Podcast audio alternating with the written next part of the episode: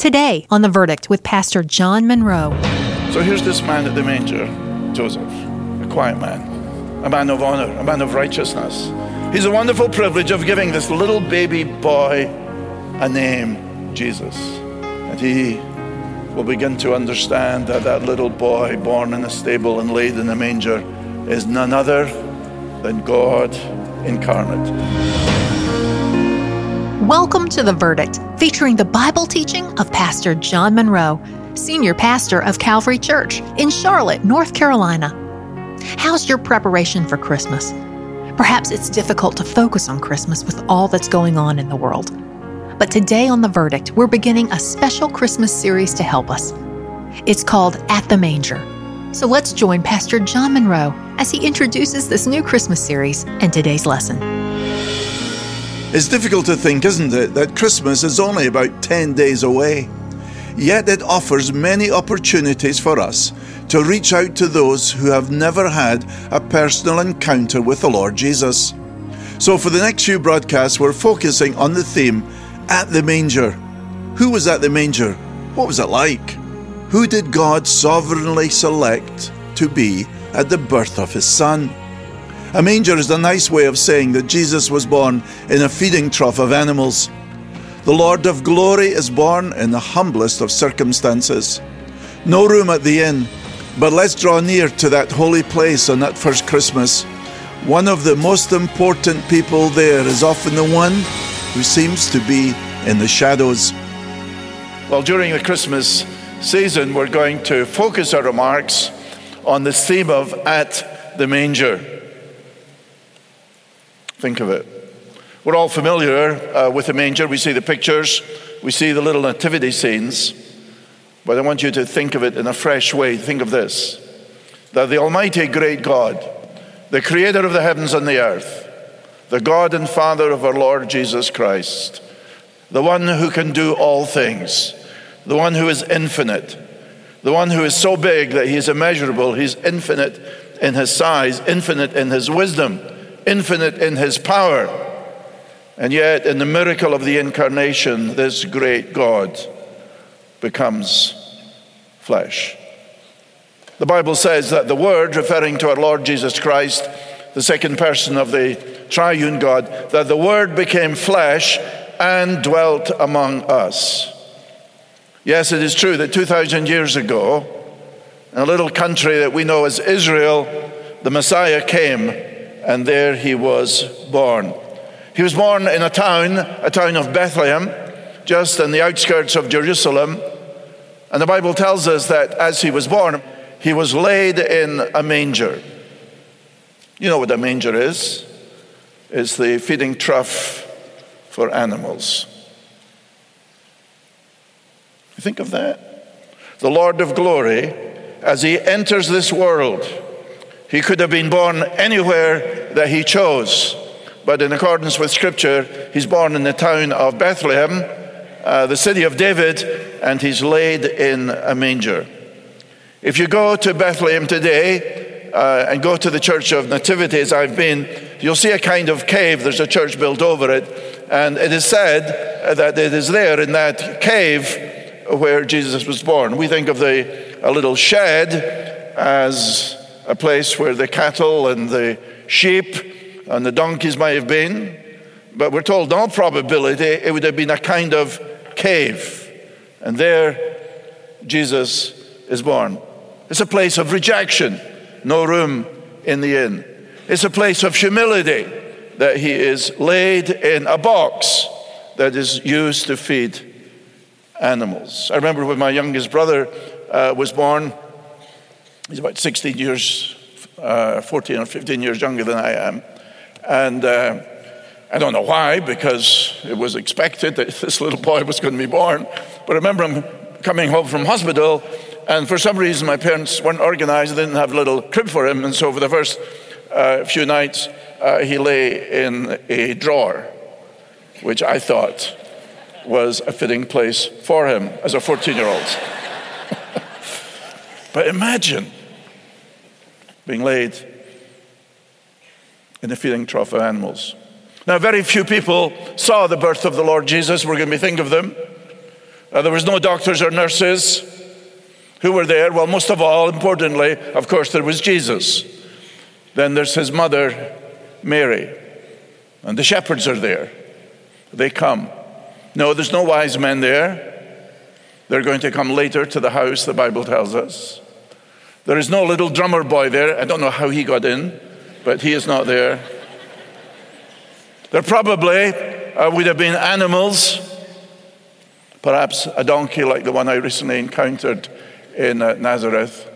It was called Maisie, I think. And uh, we, in a recent trip, went to Nazareth and uh, saw this donkey, perhaps uh, in the stable. There were donkeys like this. Perhaps Maisie is a descendant of the donkey uh, that took Mary, possibly from Nazareth to Bethlehem. Imagine giving birth surrounded by animals. But there's another person in the manger, one who we don't think about so much, perhaps a bit in the shadows, but we want to think of him because he's a very important person in the story of Christmas. Yes, Joseph is at the manger. If you have your Bible, I want you to open it to the first gospel, the gospel according to Matthew, and to open it to the first chapter.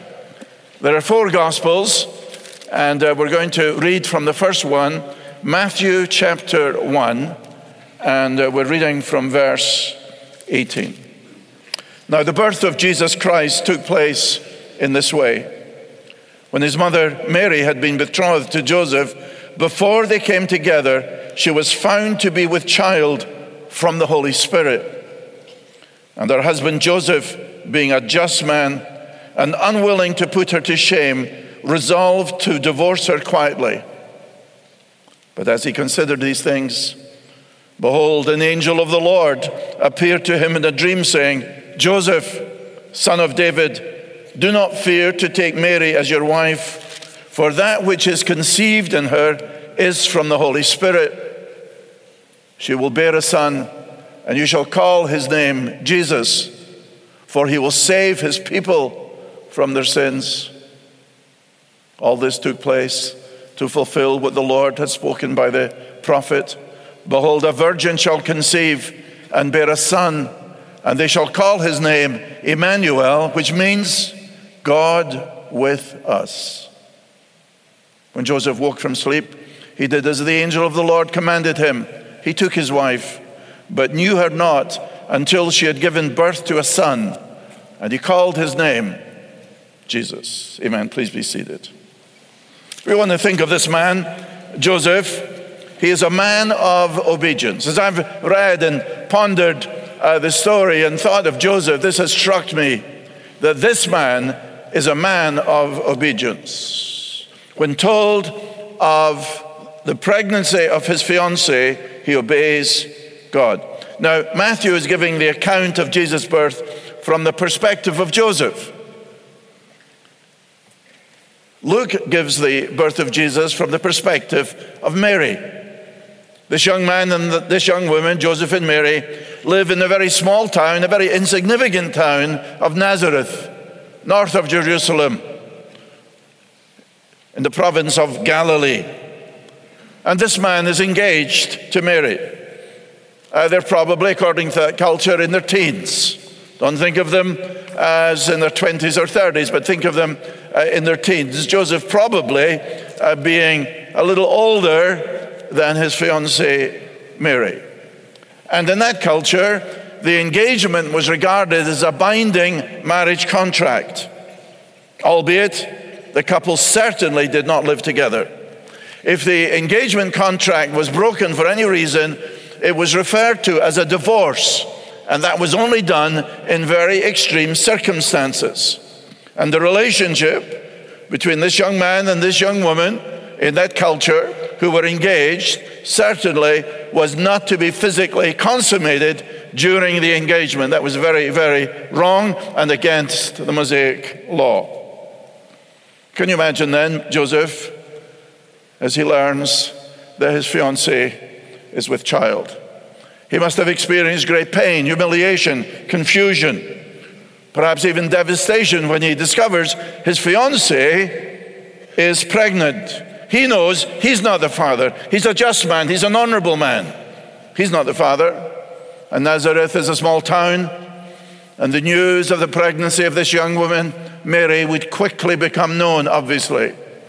The Mosaic law said that a woman who was about to get married, who was not a virgin, had done, I quote from Deuteronomy 22, had done an outrageous thing in Israel.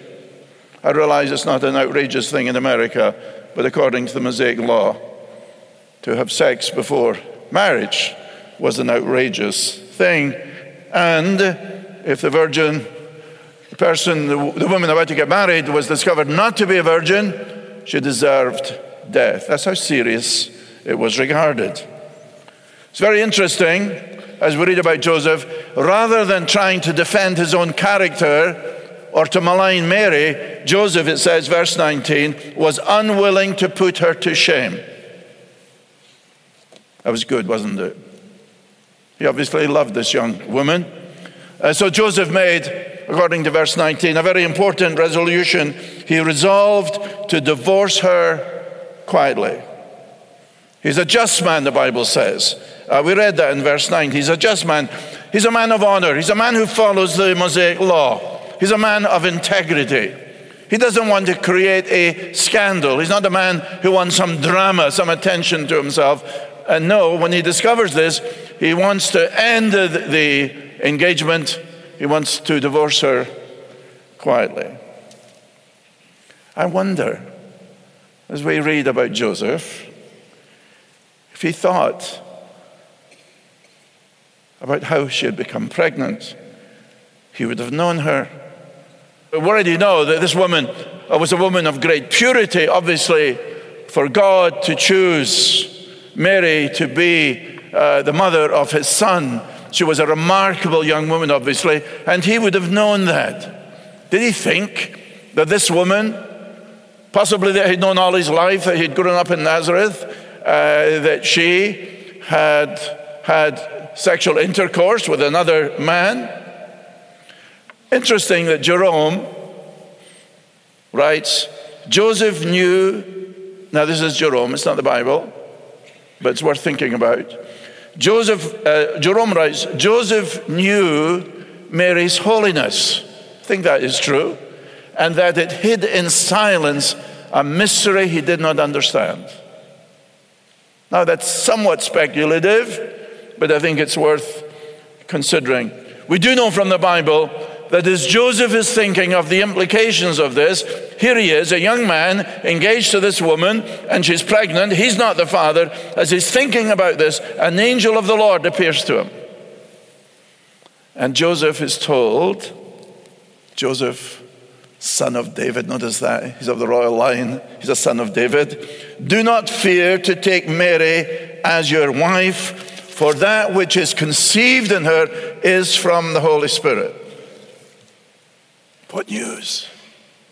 That his fiancee, who is pregnant, that which is conceived in her is from the Holy Spirit. But then he's also told that he is to give this little boy who is being conceived of the Holy Spirit in the womb of his fiancee, he's to give her the name Jesus. Verse 21 For he will save his people from their sins. This must have been overwhelming to Joseph. First of all, for an angel to appear to you in a dream in itself is overwhelming. Then to be told that the Holy Spirit has come upon your fiancee, and furthermore, that she's going to give birth to a son. And I want you, Joseph, to give that little boy the name Jesus. Why Jesus? For he will save his people from their sins. The name Jesus that we perhaps use so glibly, the name Jesus points to his greatest work. What is that? Salvation. Every time, as Joseph and Mary are bringing up their little boy and they say the name Jesus, they're saying Savior, Savior. We used to sing in Sunday school regarding Christ. He did not come to judge the world. He did not come to blame. He did not only come to seek, it was to save he came. And when we call him Jesus, and when we call him Jesus, we call him by his name. That's his name. That's the earthly name given to the Son of God. Of all the names that could have been chosen, he's given the name, the beautiful name, the wonderful name, Jesus. Why Jesus? It means Savior. He'll save his people from their sins. Now, in this overwhelming situation, this young man, I want you to get this, this young man, Joseph, obeys God. He acts with honor, he acts with integrity, and he takes Mary as his wife. Turn over to Luke chapter 2 to read a little more of what we call the Christmas story as Joseph obeys the law, the Roman law, and goes to Bethlehem for the census. Luke chapter 2, verse 1. In those days, a decree went from Caesar Augustus that all the world should be registered. This was the first registration when Quirinius was governor of Syria. And all went to be registered, even to his own town. And Joseph also went up from Galilee, from the town of Nazareth to Judea, to the city of David, which is called Bethlehem, because he was of the house and lineage of David, to be registered with Mary, his betrothed, who was with child. And while they were there, the time came for her to give birth. And she gave birth to her firstborn son and wrapped him in swaddling clothes and laid him in a manger because there was no place for them in the inn. Think of the story, think of the sequence of event. Shortly after, the angel announces to Joseph that his fiancee is with child. They are told uh, that they are to go uh, to Bethlehem for the census. This would have been quite an adventure. But we see the integrity of this man, Joseph, a man whom God Himself had raised, a man who's going to take care of His Son, our Lord Jesus Christ. We see his integrity. We see his love for Mary as they travel with Mary at his side, as he is protecting his wife, no doubt, as they travel. And we see his obedience. And when the time comes to give birth, Joseph is there in all probability, helping with the birth. He is there in the manger, Luke tells us, Luke 2, verse 7, because there was no place for them in the inn. And as the Messiah is born and laid in the manger, Joseph is there. He obeys God. Further in the story, when faced with a cruel king, Herod, Joseph continues to obey God. Remember, the wise men don't come to the manger, but they go to the house in Bethlehem, according to Matthew chapter 2. And then the wise men are warned in a dream not to return to Herod, and so they return to their own country another way. And Joseph has another dream. Go back to Matthew, Matthew chapter 2. Here's the second dream that Joseph has. Verse 13 the wise men had gone, and when they had departed, behold, an angel of the Lord appeared to Joseph in a dream and said, Rise, take the child and his mother, and flee to Egypt and remain there until I tell you. For Herod is about to search for the child to destroy him. And he arose, Joseph got up, took the child and his mother by night, and departed to Egypt, and remained there until the death of Herod. This was to fulfill what the Lord had spoken by the prophet Out of Egypt I called my son.